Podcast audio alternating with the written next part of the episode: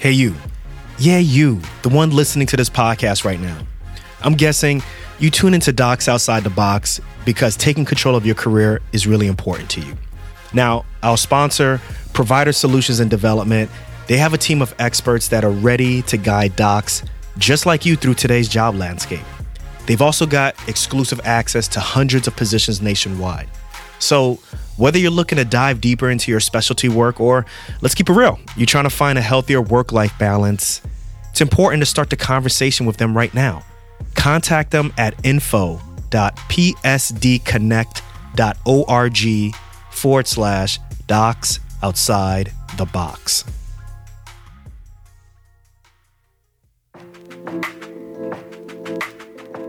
This episode is brought to you by Set for Life Insurance. Listen, docs, one of the first steps we took to pay off our student loan debt was realizing we paid way too much for our disability insurance. That all changed when we found Set for Life Insurance. They helped us with a customized insurance policy that met our needs and, most of all, budget. To learn more, check out setforlifeinsurance.com. What's good, everyone? This is Docs Outside the Box. This is a fusion of money, medicine, and pop culture. I'm your host, Dr. Nii, joined by Dr. Renee. Hey, listen, don't do no Ray J impressions on that side, please. One wish, one wish. Alfred, put up put a picture here, please, of Al of Ray J at his verses with his baby on his left arm, just killing it, man. One wish, one In a wish. bad way. Sound like Peter Brady. Remember that Yeah. episode? Yeah, it was horrible. Sha-na-na-na-na-na-na. I don't know what he was doing up there, but he was horrible. Um, but please, I had it out. one wish. it's amazing what autotunes can do for your career, and then when autotunes is off, that damn T Pain. yeah, yeah. no, he should be praising T Pain actually. So Oh my God. No, we we are damning T Pain because T Pain basically allowed everybody to fool us. Although the people who did Computer Love, you know, and uh, I Want to Be Your Man, who's that? Do you remember who that is? yeah, that's Zapp and Roger. Yeah. Zapp and Roger. Those people actually should be the first people. Yeah, but it's not. Re- that's not really. Yeah, they should be, but anyway, look, we gonna go down a different rabbit hole that we want to go. But guys, oh, I had one wish that that never happened. But we got a lot to talk about in this episode. Okay, so in the first episode, several episodes ago, we talked about the eleven money traps that keep doctors burnt out. As a matter of fact, we did our first episode, which was. Uh, money trap number one, which was about savings. savings and Mm-hmm. emergency savings and creating FU money. We're going to put that link in the show notes. It's a really good start with, you know, one of the money traps. I think a lot of people oftentimes, or at least physicians, they live paycheck to paycheck. They don't necessarily keep a bunch of money just in case an emergency occurs, just Mm-hmm. Yep. in case something changes at work. You don't have to keep a war chest, but you have to at least keep enough to make sure that if something happens, you can rely on that money to either switch jobs. If there's anything else that occurs, Yep. you Watch are ready to go. Make sure you watch the episode and Watch check it out. episode. So in this episode, we're going to talk about f- financial money trap number 2 Mm-hmm. which is no financial planning. Yeah. Before we jump into that, though, we really got to highlight we have a survey, guys. It's called the Docs Outside the Box survey. We're doing that in coordination with InCrowd. Mm-hmm. That's also in the show notes. Look, we make it really easy for everybody. We put everything in the show notes. You can go check it out, click it. But this is an opportunity for you to let us know what you like and what you dislike about the show. What guests you like about the show, what guests you wish you could have on the show, or wish we could have wish, on the show one wish, one wish. if you could have Renee singing on the show, okay? Or for real, whatever you want to see. This is for us to get feedback and for us to know, Yeah. you know, what we can improve on on the show. Yeah, and don't forget, like Nii said, this is, um, you know, sponsored by InCrowd, the survey, and then at the end of our survey, which is really quick, then you'll be prompted to sign up with InCrowd, and then that way you can actually, you know, share your medical expertise with InCrowd um, and get some cash. Absolutely. So Yep. very appropriate for this particular series of uh, money traps. But yeah, so go to InCrowd or go to our our um, show notes and fill out the survey, And uh, yeah, one of the i think either this episode or another episode i'll put a link. There's a link or an article that's floating around the internet where i think it's on a white coat investor. I can't remember but basically someone wrote that they made $30000 in one year just doing medical surveys. Right, right. which just once again want to let everybody know that this is an opportunity for you to get paid for your expertise Yeah. go check this out so i think i'll if i find it if i remember it for this episode i'll put it here if not i'll put it you know in another episode so Yeah. But yeah, I think it's I think it's a great um a great way to be able to make money in medicine without necessarily putting in too much work. Yeah, I mean, but so that's that's nothing to be ashamed about. We Oh, just get- absolutely not. Just got to be able to, you know, use our time efficiently and, and get paid for it. So make sure you guys check out that, or actually check out and complete the survey, Yep. and then keep going further and work with InCrowd to do these medical surveys, which can be pretty lucrative. Yep. So, look, let's jump into money trap number two, which we said no financial planning. This is a big deal. Mm. So, it's split into three parts. So, we have one, not budgeting, right? Not telling your money what to do. Mm-hmm. The second thing is not understanding how money works or how it's spent, which is just mm-hmm. as important, and not meeting with a financial advisor. Yeah. This can be a little bit of a contentious part right there, not meeting with a financial advisor, because we're at a point now where we, some people may not even need a financial advisor. Mm. Right. So that's something that we need to talk about. Okay. So, shall we jump in? Let's jump into it. You ready to do this? So, let's start with budgeting. So, budgeting is basically telling your money what to do on a monthly basis.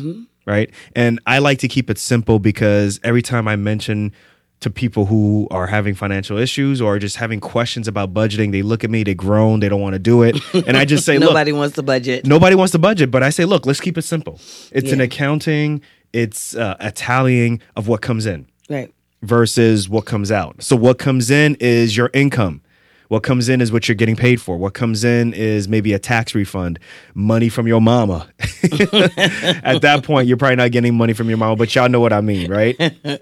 you are whatever is coming in from what you get paid to do, or any type of I don't know, whatever Just type money. of income Yeah. Any money that you get, pretty much. Right. that's on one side, and then on the other side is your car payment, what you pay for food, your electricity, your utilities, your yeah. All your expenses. student loans. Yeah.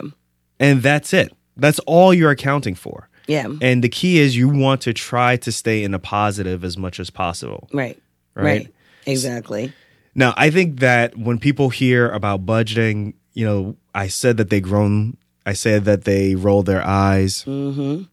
For me, I think the three issues that most people come up with, or the most the issues that people have, I think, in relation to budgeting is they're not sure how to start because it seems like Yep. it's it's a very big deal, right?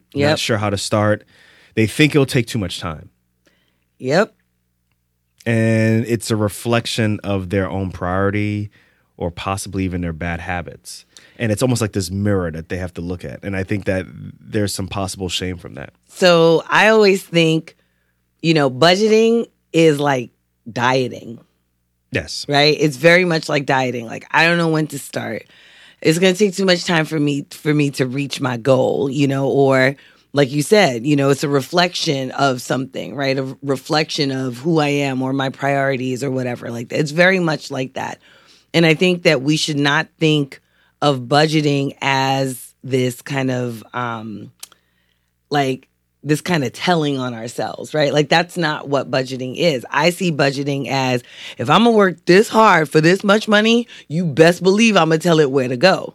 Because if that's the case, if you don't know where your money is going, then somebody might as well rob you every single paycheck. You know what I'm saying?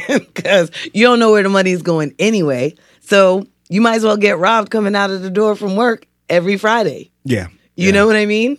yeah i agree with you there like money you have to be really intentional with your money Right. and it requires some work and i think well at least for me i know that when i was younger i was like oh like when i get money i'm going to be able to do x y and z Mm-hmm. and then when you get to the point where you are bringing in a good salary the one thing that you forget to do is tell your money what to do Right. you think that magically everything is just going to Work out. work out right Yeah. like you'll have money to do x and then you'll have money to do y and then you have money to do z and then you what you notice is by the end of the the month, you're waiting for next month's check or you know the the fifth the check from the fifteenth to kick Right. in.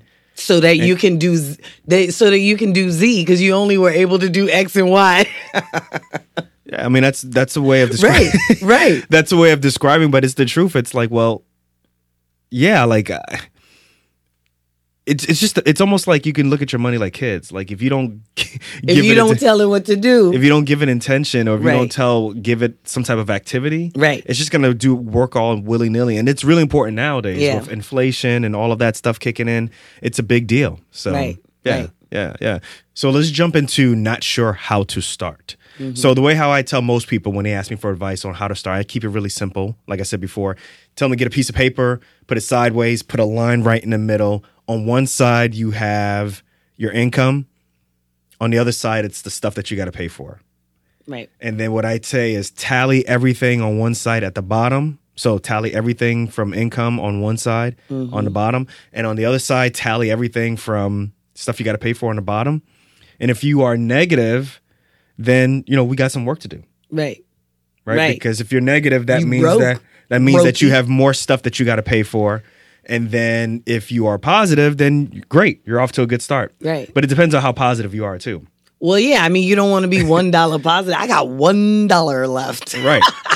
that and that that could be You better save it too. right Stop so playing. i just want people to understand that it, there's a there's a range to this right Yeah. um, but even if you're negative right now there's nothing to be ashamed of it just Yeah. means that okay that's the hardest part is just keeping an accounting of what you got to do Right. I think people get a little frustrated, you know, with, well, not even frustrated, but scared that they actually might be in the negative, you know, and that if they actually do the budget, that they'll realize that they don't have enough money for what they want. And so it's kind of like, like you said, like being a kid, right? And you ask your mother for something, she's like, no, you can't have that, you know? And so that disappointment of, man, I can't have everything that I want. I think people are afraid to budget because if they do, they'll realize, yeah, you can't get that piece of candy because, you know, we don't have budget for that. yeah i think most people end up thinking that they it's a it's a hard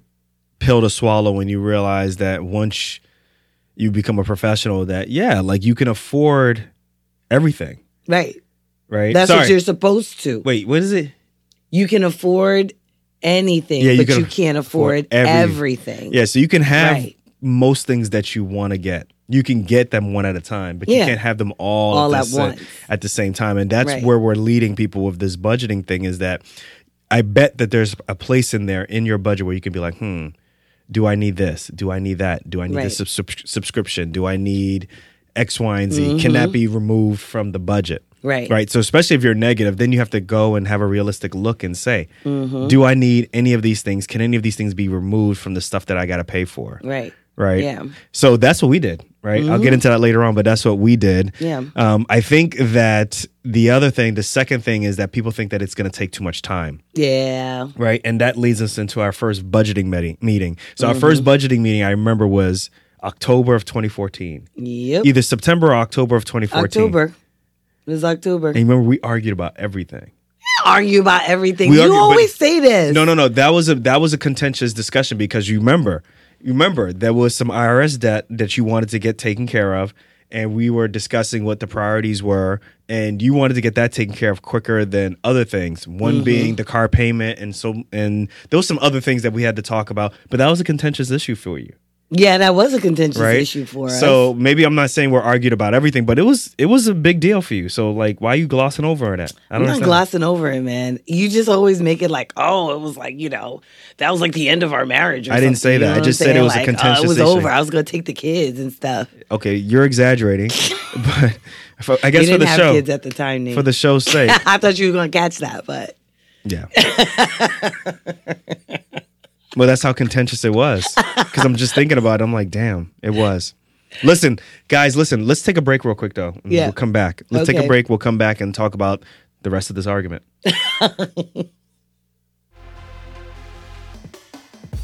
Here's a tip when looking for your next job understand your strengths and weaknesses. For example, if you've been practicing for a while and you know you have a problem with closing charts, then it's important that you find a place that's going to help you have administrative help, right? So there are plenty of options when it comes to your career in medicine. But just like every patient is different, every physician has their own personal definition of success. And that's where our sponsor steps in.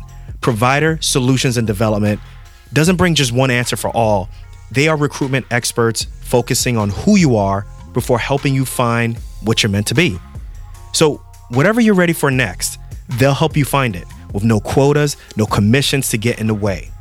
So, even if you're looking for a more collegial feel at work or just heck, a more healthier work life balance, they can help find the right fit for you. So, reach out today at info.psdconnect.org forward slash docs outside the box. Okay, guys, we are back.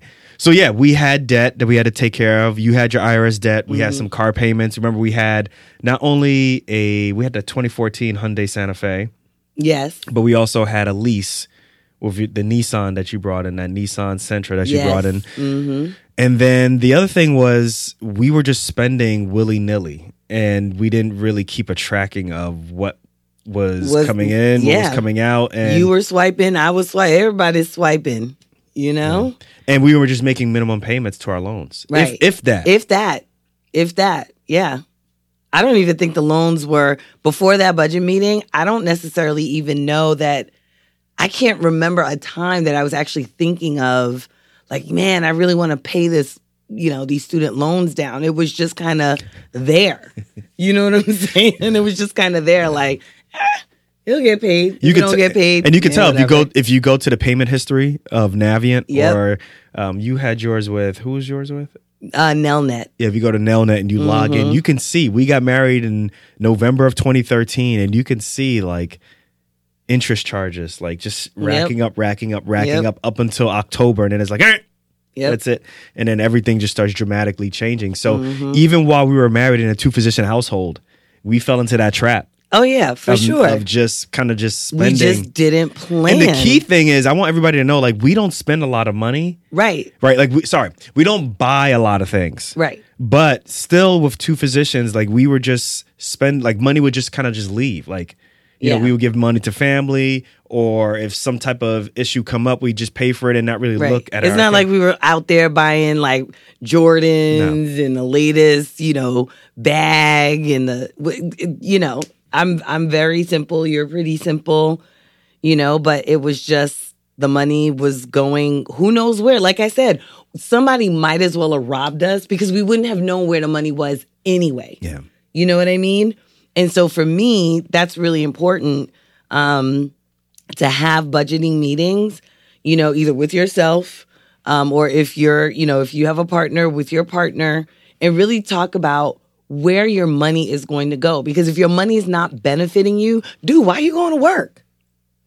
You know, why are you going to work? I'm going to work so I could just punch in time and make money for you know a, a, a company like no you go to you go to work to make income for yourself so that it benefits you so be very intentional about how that's going to benefit you so i do think that it's going to take several times when you if you're hearing this for the first time it's going to take Mm-hmm. several times to get into this mode of creating a budget to feel like you're doing it the right way. Right. You're going to make several mistakes and it's fine. It's Mm-hmm. okay to make mistakes. Actually, when we had our first budget meeting, the next month after that, we went back and looked and realized that we left some things out. Mm-hmm. We added too many things. And it took us several months. It took us well into 2015 to realize, Yeah. okay, now it's 2015 it's probably june july. Like we feel like we are at a point where we can rinse wash and repeat. Right. it took a while. Right. So i want people Right. to know if you're listening to this that hey like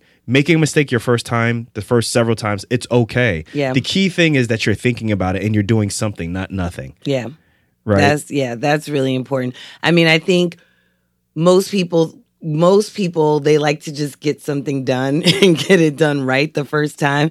This is not one of those things. no it You takes know? it takes time Yeah, this is not one of those things. So give yourself the grace that you deserve because you know, after all, this is literally talking about your life and your future, the future of your family, You know, so yeah, give it the time that it deserves. Um, because Yeah. you- you're gonna see so much, you're gonna have so much to show for it later on. And if you're wrong, like if you, you know, if you are at a point where you feel like, okay, you make a mistake with the budget, like a big mistake with the budget, it doesn't mean that you trash it. It just Right. means that you have to continue it. to tweak it. Mhm. And just like you said, give yourself the grace to make changes, but to realize that you're doing something that a majority of people don't do. Yeah. So it's going to take some time. So that's why I say make sure you take the time to let it become a habit. We've let it become a habit to the point where even now, like we've fallen off and we're like, okay, we got to have a meeting again to Right. discuss. You know, it's been several several months since we've discussed our budget, and there has to be some changes. Changes, So yeah. we need to get back and discuss about that. But last but not least, I think this is the part that can be difficult for most people is the reflection that we mentioned before, the Yeah. reflection of one's priorities. Yeah.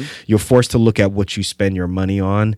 Um, you feel like even you may be doing this by yourself, so it may be really difficult. But I think the hardest part is looking at what you spend your money on and realizing, damn, I'm spending all of my hard-earned money on this. Food. I don't want to consider it, or I don't have to want to have to make that decision to cut it out. Yeah. Yeah, Right? yeah, yeah. Yeah. Yeah, I think people don't like I kind of like that's kind of what I was going, you know, what I was saying before is that, you know, you realize, man, I can't have that. Man, I really want that. You know? Or And I'm I- spending my money on this. I shouldn't spend my money on this. Right. Maybe exactly. I should do I should do a better job of doing X, Y, and Z. Right. You know, and you just kind of subtly in your mind, you're like, oh man, I don't want to deal with this. I don't Yeah. want to deal with this. Yeah. You know. yeah I was there, you know. Yeah. I mean, I think the other part of that also is that if you and your partner are not on board with the same plan, that can also manifest kind of in that way, right? Where one person is like, oh, let's cut this out. And the other person is like, no, I really, you know, I really want that. I really want that. And it's like, why? You know, like, why do you want, why do you want cable? First of all, let me, hold on. Yeah, I remember that. That was a discussion. Come on. Yeah. Okay. PSA, guys, listen. If you have cable, no shade to cable companies, but honestly, y'all are not really needed right now. So if you have cable, okay, you are obsolete people. Start like streaming and Rokuing and what do they call those all those things? Go to YouTube. Like you really don't need cable these days. Why do people still have cable? And yes, if you have cable, I am judging you.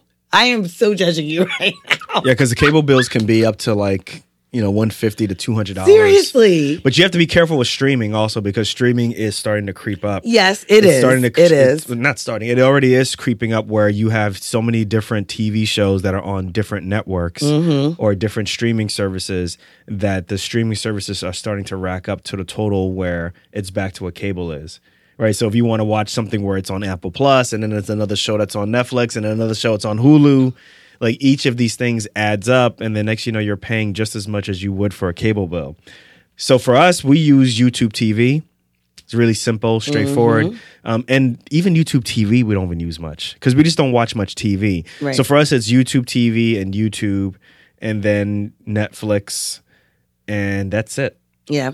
Yeah, that's it. Yeah. We don't really have much in terms of Yeah. Yeah.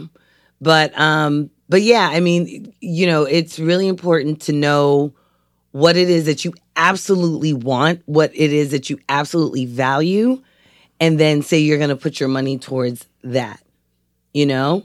Um I just feel like if you are doing this alone, it's it might be a little bit easier in some respects in that you don't have that back and forth with Right. someone You don't have you don't not. have someone who's possibly a brick wall. right. Um, but if you're by yourself, also you can feel like you're alone. But I think that's that's, where part I think that's where virtual mentorship. I keep.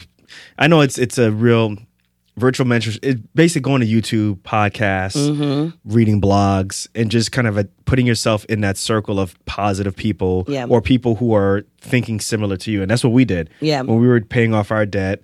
Remember in 2014 and 2017, we were listening to podcasts like crazy, Crazy, like Farnoosh, yeah. Mm-hmm. listening to His and Her Money, Stacking Benjamins, Yeah. going on YouTube, all of these different things just to keep our mindset always in the mode of we're trying to pay off this debt, we're trying to pay off this debt, we're trying to pay off this debt. Right. Even though people, either in our family or friends, they just weren't on the same page. That's Yeah. it. And um, we got it done. Yeah, So- that was really helpful because you started realizing that there are people out there just like you Um, and for us as two physicians, you know, obviously our income, we had more income than many of the people that we were listening listening to on these podcasts, but they were making more headway than we were. And it just goes to show you it doesn't matter how much money you make if you don't know how to manage it. And this is why people go broke, right? You have NFL players, celebrities, all these people, they go broke and they're making 10 times more money than so many people, but yet they go broke.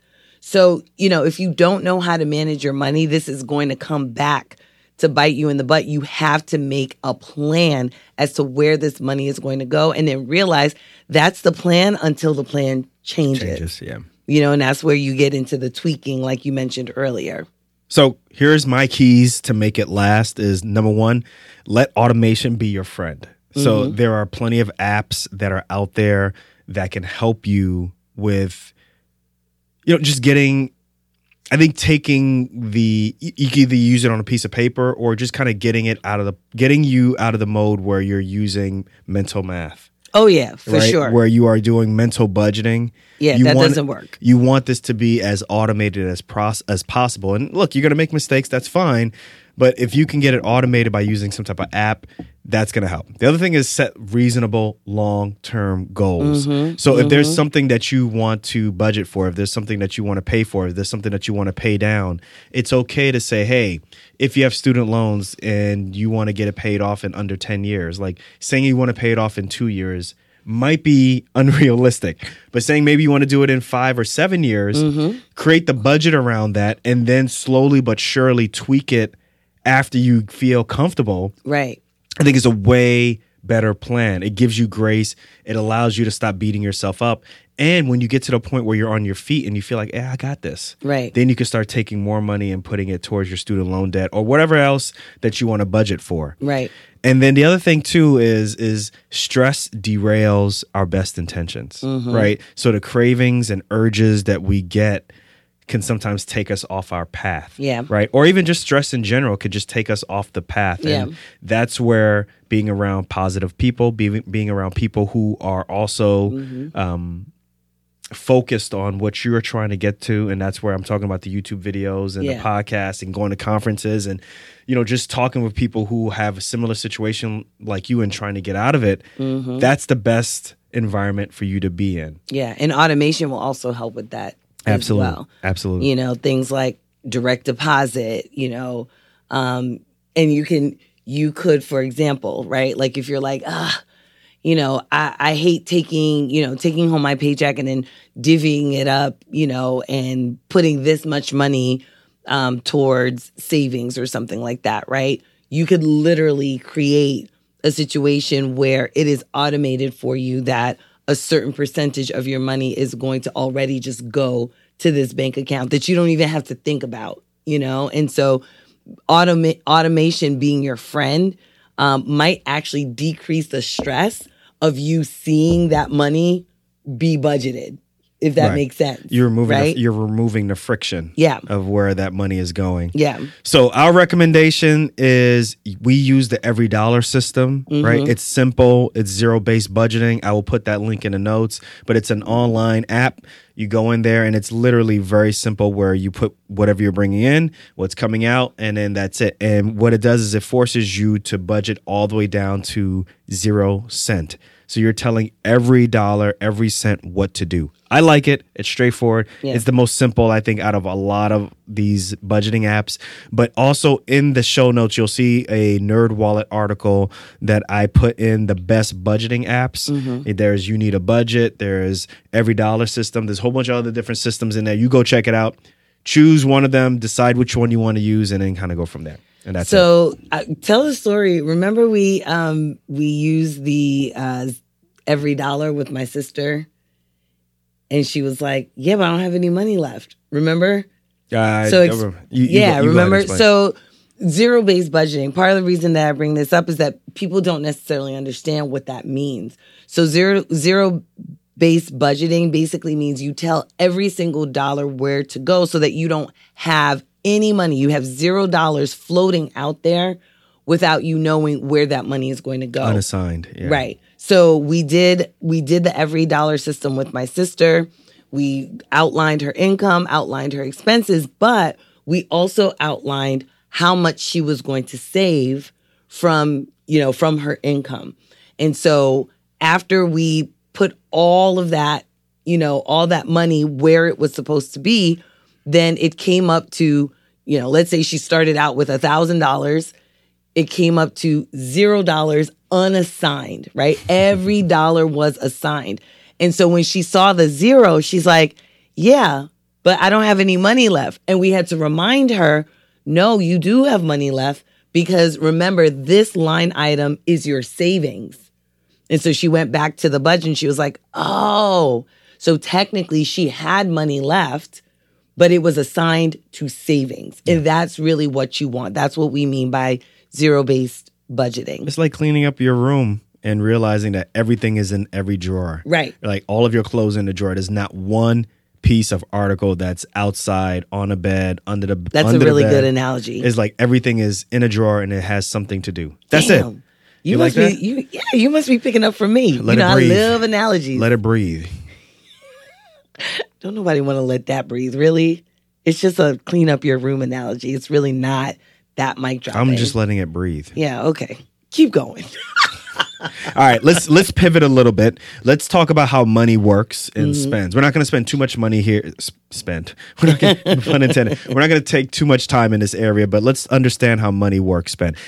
If you've been following us for a while, Mm-hmm. if you've just listened, we look at money as a tool, right? So for us, money buys us options. right. Money is Yes. money is not just something that's meant to be accumulated and just you know kind of hoard it and then that's it. Right. Or showed or showed off. that's a really good. Yeah, exactly. Yeah. Right.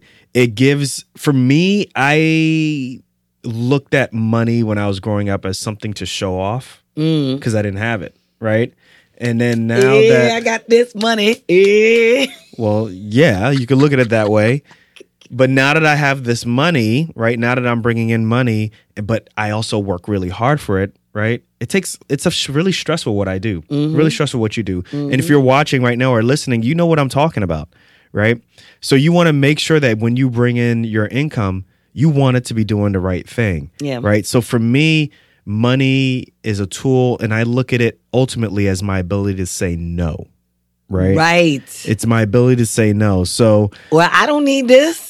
I don't have to put up with this. Shoot. or listen to this. Tell me, tell me if this is you. Like you, you don't want to do something. Someone asks you to do something at your job, or someone asks you to do something in general.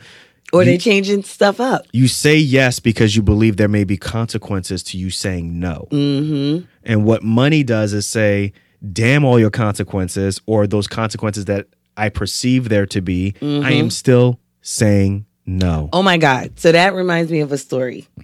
So I have a colleague who was And you're really at- bad at stories, though. But just go ahead. I'm good at stories. Yo, if listen, if you guys think that I'm good at stories or you like my stories, text us. What's the text number? I don't even know. Put it there, Alfred. It's in the show notes. Yeah, put it Alfred, there. put in the sh- put in the Put it there. Christian. I don't Okay. know however you do it. Just Christian is like, yeah, I can't, I can't do that. Christian's can't like. I can't put anything anywhere. But anyway, listen. So I have this colleague. She went to work and something happened at work where um, her chairperson essentially kind of sent her a really bad nasty gram and told her that she was putting a patient at risk um, because of something that literally, from what she described to me, I was like, how does that put the patient at risk? But it was one of those stupid policies at the hospital that they implemented because they want to get paid and not because it actually increases outcomes. You know what I mean? Or or improves outcomes.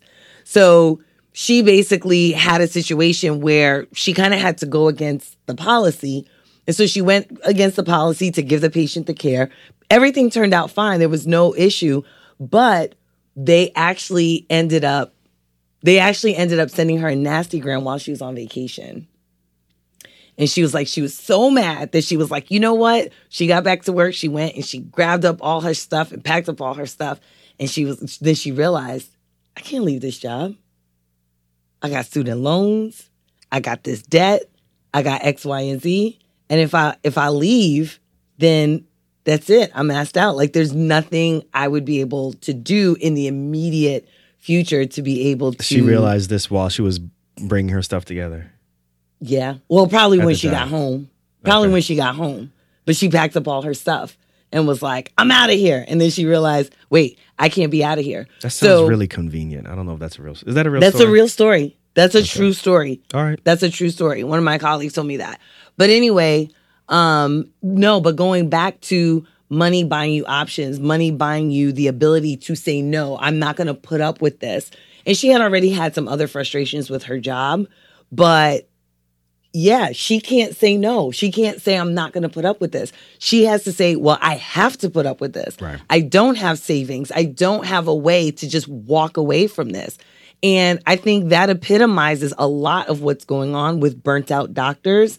You know, going back to the whole reason that we're doing this series is that you are burnt out, but you are now in a situation financially where you have no choice but to stay in the job that is burning you out because you don't have a plan Right. And as to how to get out of this. especially when you think you're doing right. Right, Because it sounds right. like your colleague or whoever was telling you this story was telling you that they were making an audible. They were making a decision like, hey, I know what the plan, I know what the company line is, or I know what this um, procedure says, but this doesn't make sense. This policy doesn't make sense. And what's right for the patient is X, Y, and Z. Mm-hmm. And there, I feel like it's almost like there's these constant threats that are always coming in to, um, to take away your peace of mind. Right. I can take this away from you. Take I away can your take peace this of away mind. from you. Exactly. And the more you guard from that, right, the less you're prone to it. Yes. Right. And Yes. that's the part for me that I'm very aware of. That's why I do locums. Because Mm-hmm. I feel like there's a lot of geopolitical things that happen in the hospital,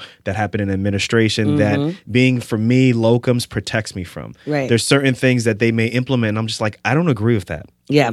From a medical standpoint, clinical standpoint, Right. or just I just don't want to do it. Right. And being employed means that I have to follow in line. Mm-hmm. Being an independent contractor, if it's not like, look, it's not like I say no to everything. It's just that if it's something that I feel really strongly about, I'm like, look, I'm not going to do this. Yeah. So look at this the same way, guys. When you look at money as a tool, when you look at it as it gives you the ability to say no, when you look at like basically in life, there's these constant threats that are going to take away this power for you to say no. Mm-hmm. You know, you can look at cravings the same way, right? Thinking that you can afford anything and Yeah. everything. Yeah. Not realizing that you're being nickel and dimed. The biggest thing is like subscriptions. The biggest thing is realizing you're being nickel and dime by financial advisors. We're getting into that. Yes. Being your nickel and dime from products that you really shouldn't own. Like, you know, depending on the type of whole life insurance plan that you have, Mm-hmm, right? You may have the wrong type of whole life insurance policy. Auto insurance may not be correct. Yep. Right. These are all different things that happen that kind of take away and eat away at the power of you Yeah. being able to say no. Yeah. So You ever like you you ever hear like two people talking or you talk to somebody and they basically are talking about something that you both own, right? But then you realize they're not paying as much as you and you're like, "Wait, what?" right? But that's what happens is people go on autopilot and they don't go back to wow just how much money am i spending on this and that's the thing about budgeting is that it allows you to not just realize where your money is going but to realize like you said when you're being nickel and dimed when you're paying too much for something when you go to your expenses and you're like why is this bill so high Yeah. now you can go back and be like, mm, let me go see what the competitors are offering for this particular product or utility or whatever and see if I can't get less, you know, pay less for this thing or if I even need as much as I'm getting, you know, for this thing. Um, so that's what I like about budgeting as well. and don't forget about inflation. Yes. Inflation is kicking our ass right Yeah. now. You need a plan. Um, you need a plan, but that's a little bit of that eating away at your money. So Right. you, even if you have your money in a savings account, right? Like Yeah. all of your money in a savings account. I'm not talking about an emergency savings. Your emergency savings needs to be in an account where Mm-hmm. you can get to it. I am talking about money that you just have sitting there. Like Yeah. remember Dr. Bala had five hundred thousand right. dollars Right. in her savings account. Yeah, that's a good episode. you know, it's just Yeah. inflation is just eating away at that dollar. Like milk is now really expensive. Gas where we're at is almost Oh, God. is like five dollars. So I think overall Yeah. for this is understanding money is spent, money is how money how you, what you're going to do with your money. Right. and the key thing that i would take away from this is my recommendation is everybody check out this book. I'm going to be doing a review on this. The link will be in the show notes. It's called the psychology of money. Mm. Right? This book is really good. It's called the psychology of money by morgan housel. And the concept basically is doing well with money isn't necessarily about what you know. Right. it's about how you behave. Yep.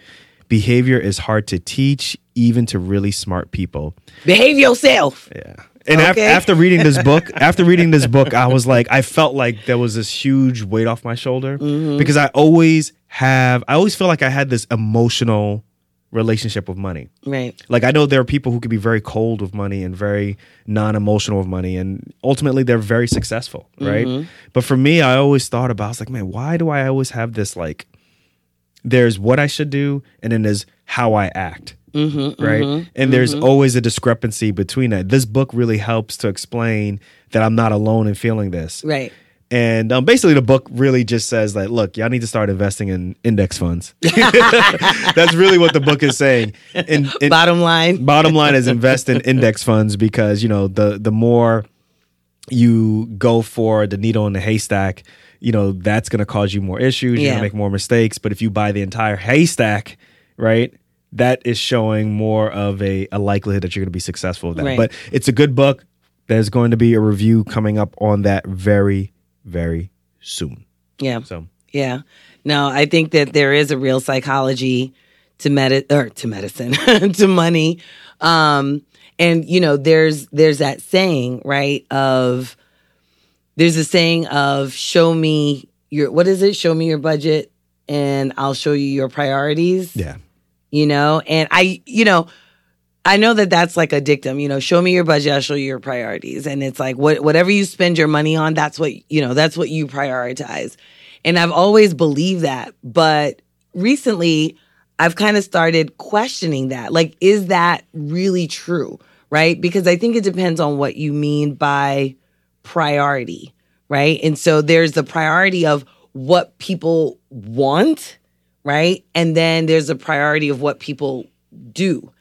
And so I don't necessarily think that just because you don't know how to manage your money that it reflects what your actual priorities, right? What your actual desire um for what you know for what you want i don't think it it necessarily reflects that and so i think the more we talk about how money works um how we can make money work in your favor that your desire right those those priorities that you desire can actually start to match your financial priorities you know what i mean but if you're not thinking about the money and and as a resource of how to basically get your priority of what you want, um, then yeah, you're gonna have those discrepancies.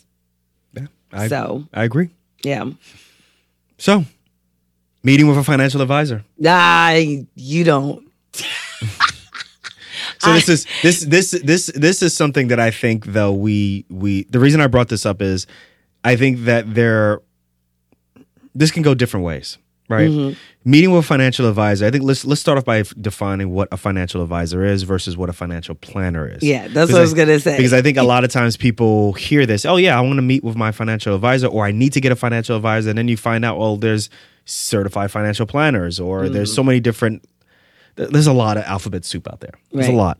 So first of all, an advisor helps you with more specific, immediate financial matters. For example, like if you want someone who's specializing in retirement, or if you need help with investments, or if you need specific help with like taxes or real estate, right? Mm-hmm. The advisor is going to help you implement these plans.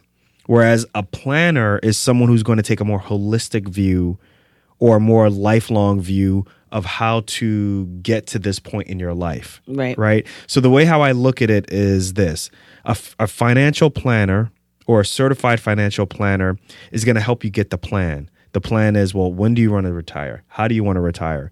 Investments, taxes, estate planning, all of these different things, they're going to help you with it. And they're going to be like, okay, well, here's your plan. And um, that's it. right, Whereas a financial advisor will help you plan as well as implement. Mm-hmm. They'll look at you and be like, "Oh, you got this like blank look on your face, right? Do you need me to help you start their account? Do you need me to help you make these phone conversations? Do you want me to help you roll over your 401k into your IRA since you left the, this business and so forth? Right. And the reason why I mention that is they get paid a little bit differently, Yeah. right? A planner is going to get paid usually for like a whole fee, whereas an advisor will get paid, but they'll usually try to take a percentage of what they're doing for you mm-hmm. as an account for overall how they're getting paid, Yeah. right? So I think that you got to look at it a little bit differently and realize that they do two different things. Sometimes they may do the same things, mm-hmm. but they do a little bit different. It's really important to understand the difference. Yeah. Overall, 30,000 foot view, though, a good financial plan in general has to have something that takes into concept your earnings, how much you're bringing in, Mm-hmm. your savings, debt management. And debt management could be not just student loans, but it could Right. also mean your Credit mortgage. cards. It can be credit cards, anything that has to do with debt and how you're managing that. Your plan, whoever helps you with that, should that should be incorporated in. Right. Also, cash flow, Mm-hmm. right, which is almost like budgeting. Right, a, fl- a planner should be able to help you with that. Yeah. Investment management. What are you doing with that extra money? Are you just keeping it in your bank account, five hundred thousand dollars? Is it in your? Is it under your mattress?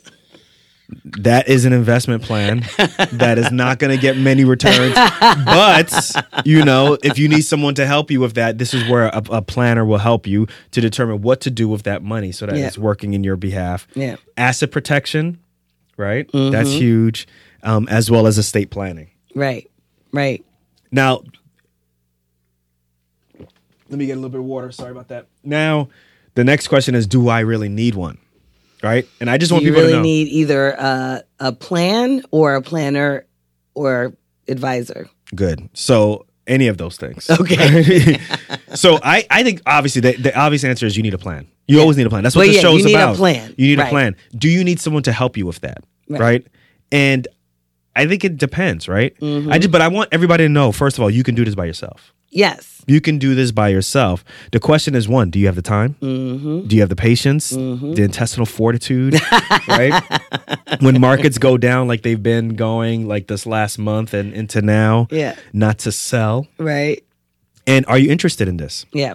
Right? Like you may you feel like maybe you're just like, look, I'm I just want to work hard and I want someone else to handle my money. Um, and I just don't have the time to do it, and that's okay. Right. So I think the, the question Right. that you need to answer of do I really need one is do you have the time, do you have the patience, the intestinal fortitude to make sure that you're not going to have the urge to sell. Mm-hmm. Maybe you need someone to be that that wall to tell you, hey, you really should be pot- buying right now. You shouldn't Mm-hmm. be selling when the markets go down. Or if you're in a surgeon's lounge or you are in any other situation where you're with another physician, they're saying, "Hey, I got a guy," or "Hey, I got this hot stock tick," because that's what that's where most mistakes occur, right? I got this great stock tick Right. tip, and if you're gonna take action on that, and you need someone to be like, "Slow down," Right. Right. like you don't want to buy the Brooklyn Bridge, or you don't want you don't want to invest in X, Y, and You Z had a bridge for sale. you may want to think about it. this is where a financial planner will really help Right. you out. Right. You know. And then the other thing is, like I said, if you're not interested in interested in it, then you know, Yeah. pay someone else to do it. Yeah. I mean, either way, you need a plan. Like that's that's not up for you know for debate. Um, but yeah, it's just a question of yeah, how interested are you? Do you have the time? And uh, Yeah, I mean, because I, I do you have think the patience. because there are plenty of people who are doing very well managing their own investments, Mm-hmm. managing asset protection on their own, managing estate planning. It's just that we, as busy professionals, whatever career that you come from, whether you are a physician, a physician assistant, a nurse, a lawyer, an Mm-hmm. engineer, it's like you spend a significant amount of your time really f- Working. working and stuff. So there may be that hesitancy to say, well, I don't want to make a mistake Yeah. which is why I always say Yeah.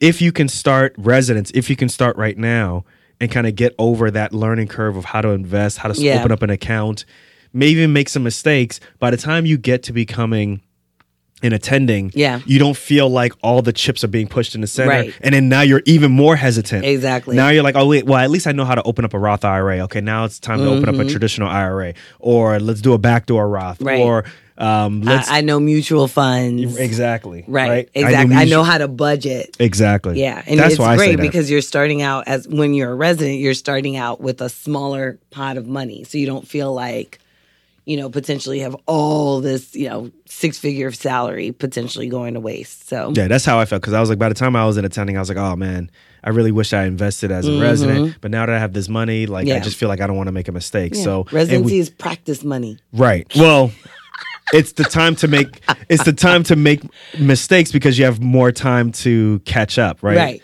right. If you make a mistake, you can really catch up. It Yeah. ain't practice money. That's still green money. that money still counts for something. Not monopoly money. No, ain't anymore. you know that, right?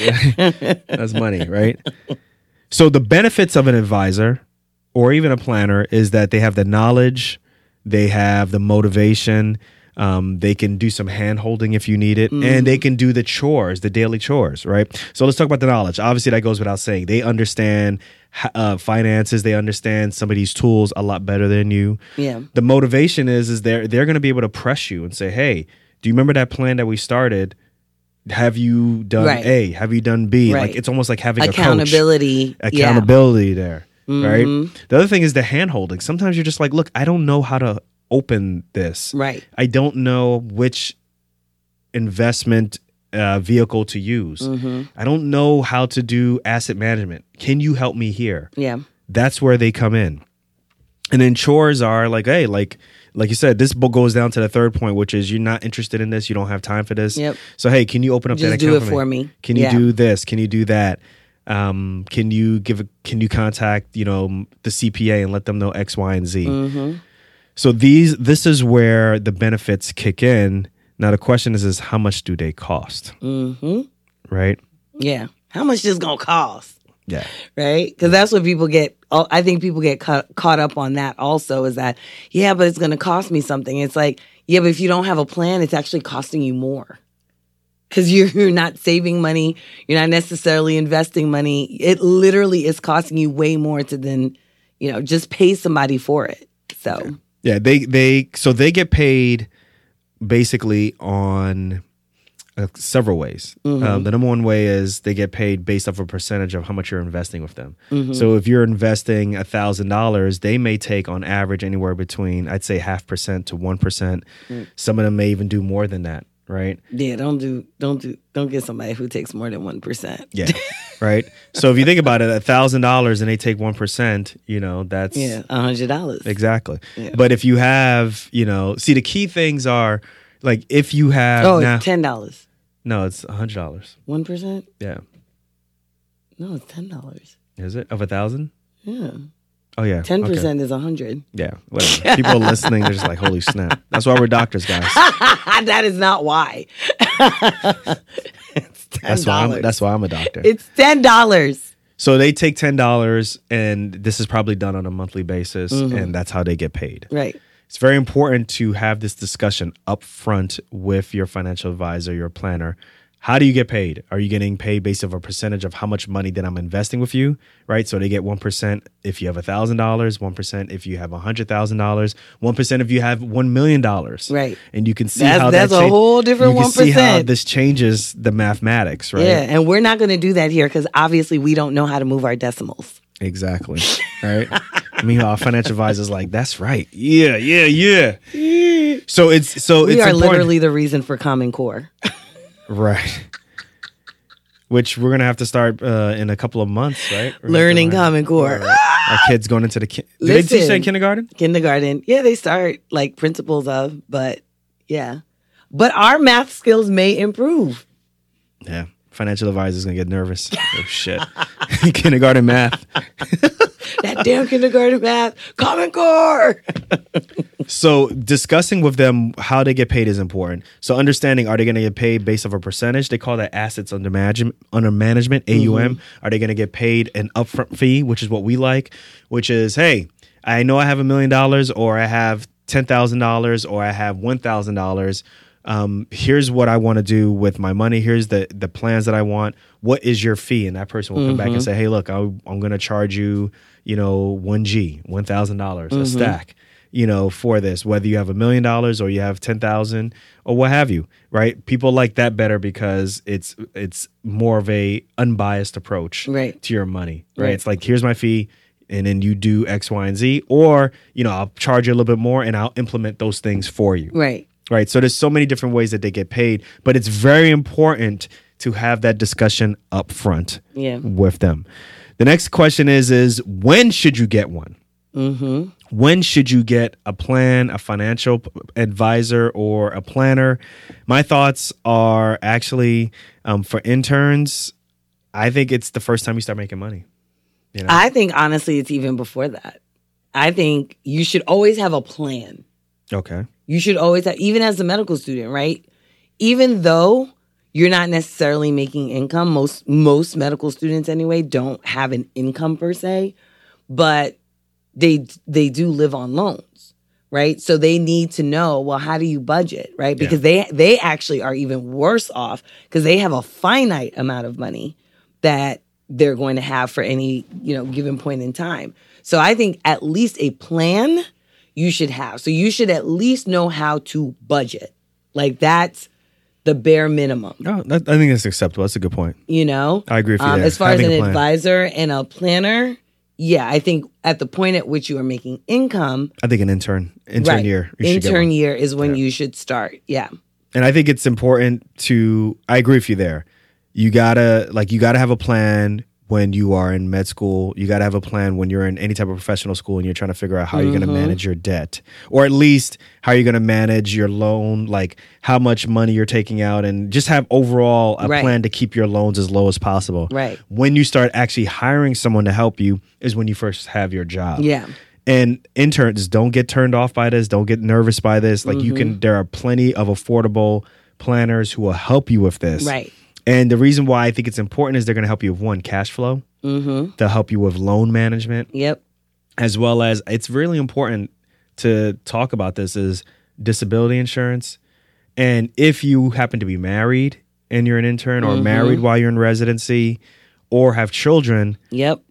then they're relying on your paycheck Right. so life insurance and disability insurance Yep. is important also. Yeah. And it's very affordable, Mm-hmm. right? As a matter of fact, one of our sponsors for um, for disability insurance is Set for Life Insurance. Mm-hmm. Right.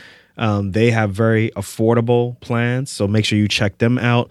So this is all to say that you got a problem, we got an answer, right? Right. right? There's a really smart way to handle these things. It's not just, well, I've never heard of this. I'm more focusing on anatomy and I'm focusing on surgery or I'm focusing on internal medicine or I'm focusing on my specialty. I ain't got time for this. I'm gonna put my head in the sand and it'll all work out. It's not gonna work out. It's not gonna work out.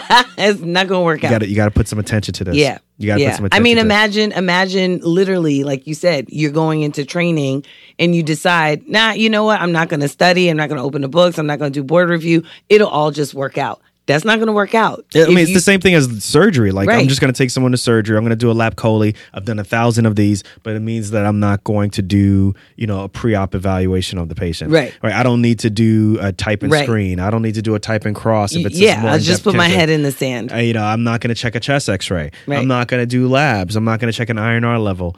I'm that good of a surgeon that it's going to hand. That It's we're just going to work out. And it's like, yeah, that's not the right way to handle Yeah. things. You're going to lead. It's going to be let be let. You're heading down the path to disaster. Mm-hmm. Anesthesia is not going to be prepared. You're not going to be prepared if you get bleeding. So why look at it as you'll just handle it when it's not going to occur? Yeah, it's not going to happen. It's not going to happen. So, yeah. Now, last but not least, I got some questions that you should be asking your advisor. Um, these are questions that you should not be shy to ask. So, Mm-hmm. some of the questions are: How do you make money? To your financial advisor, how do you make money? How do you get paid? how do they get paid? Yeah. How am I going to pay you? That's what I want to know. That's the first question I would ask. Yeah. just simple as that. Just how are you going to get paid? mm-hmm. I know we're shy to ask that, right? I'm like, well, I don't want to ask someone No, that, or a lot of them are like, well, if I have to ask you, that means I can't afford you, which means I can't work with you. right, right, right. It's like, nah, nah, Yeah. son. But I mean, them. think about it. These are the people who deal with money. Yeah. So these are the perfect people to be asked, how are you going to get paid? right. Right. So how much do you cost? What's your investing philosophy? Mhm. Right? Do you invest in index funds? Do you believe in passive investing? Do you believe in active investing? That's a question that you need to ask them. Mm-hmm. Are there any disciplinary actions from regulatory authorities? Our second financial advisor had one. What?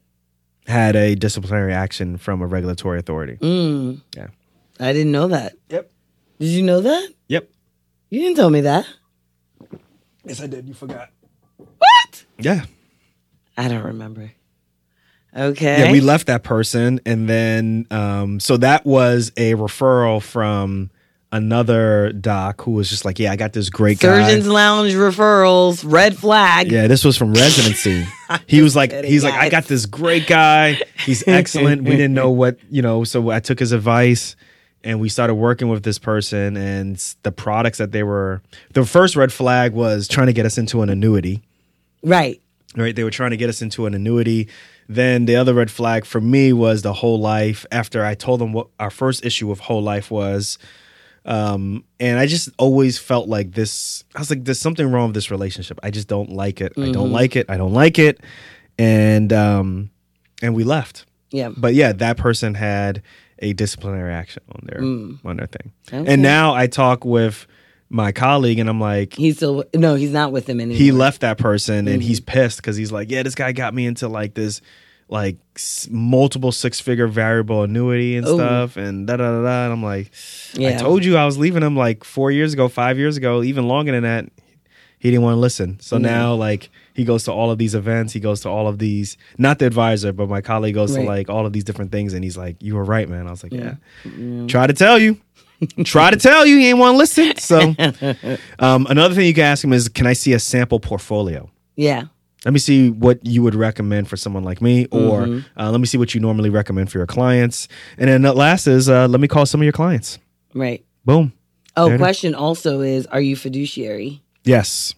Yeah. Yes. Are you a fiduciary? Yeah. So what that means is, is um, do you have like this ethos, this code? Do you abide by this code that any or all of the products or the investing philosophy that you have is going to be with my best interest at heart? Right. Right? So you're not going to sell me products that may not be good for me, but are good for you. You're only going to sell me products or help me find products or help me find investment vehicles that help me in mind. Mm-hmm. Right. And that's extremely important. But I think we're getting to a point now that everybody says that they're fiduciary. Right. The question is, is what Are they really? Are they really? And that's why I say, let me see a, a sample portfolio. Let Mm-hmm. me call some of your clients. Let me see what your investing policy, your philosophy is, and Right. and go from there. Yeah.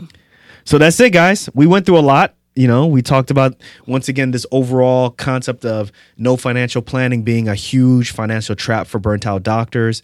And the key thing that we talked about is one, not budgeting, and we addressed that. Number two is understanding or not understanding how money works and how it's spent and how we like to look at it as a tool, mm-hmm. as well as not doing or not meeting with a financial advisor or at least having a financial plan. Mm-hmm. So, listen, we went through a lot, but this is something that took us several years to figure out, Yeah, guys. yeah. So this is not something that I want you guys to be like, "Oh man, I'm behind the eight ball. Never figure this out, Yeah. and I got to figure this out by tomorrow." Like if I don't get this in one podcast episode, I'm screwed. it's gonna it's gonna take some time, guys. Right. It's gonna take some time for you guys to figure all of this stuff out. But we are here for you. You can text us, Alfred. Please put the the number to text us. It will be in the show notes. Also, let us know what you think. yes, and put your name in the text, please. Put Yes. your name in the text. people have been writing to us and letting Yeah. us know what's up and we Yeah. like communicating with you all but just make sure you put a name in there so we know who we're writing to Right. and go from there and if you even have a question put that in the text Yeah. so we know what's going on Yeah, a question, a difference of opinion, um, anything, pretty much just let us know. And um, eventually we'll feature it on the show. Yeah. Yeah. So that's it guys we'll catch you guys on the next episode of docs outside the box Peace. Peace.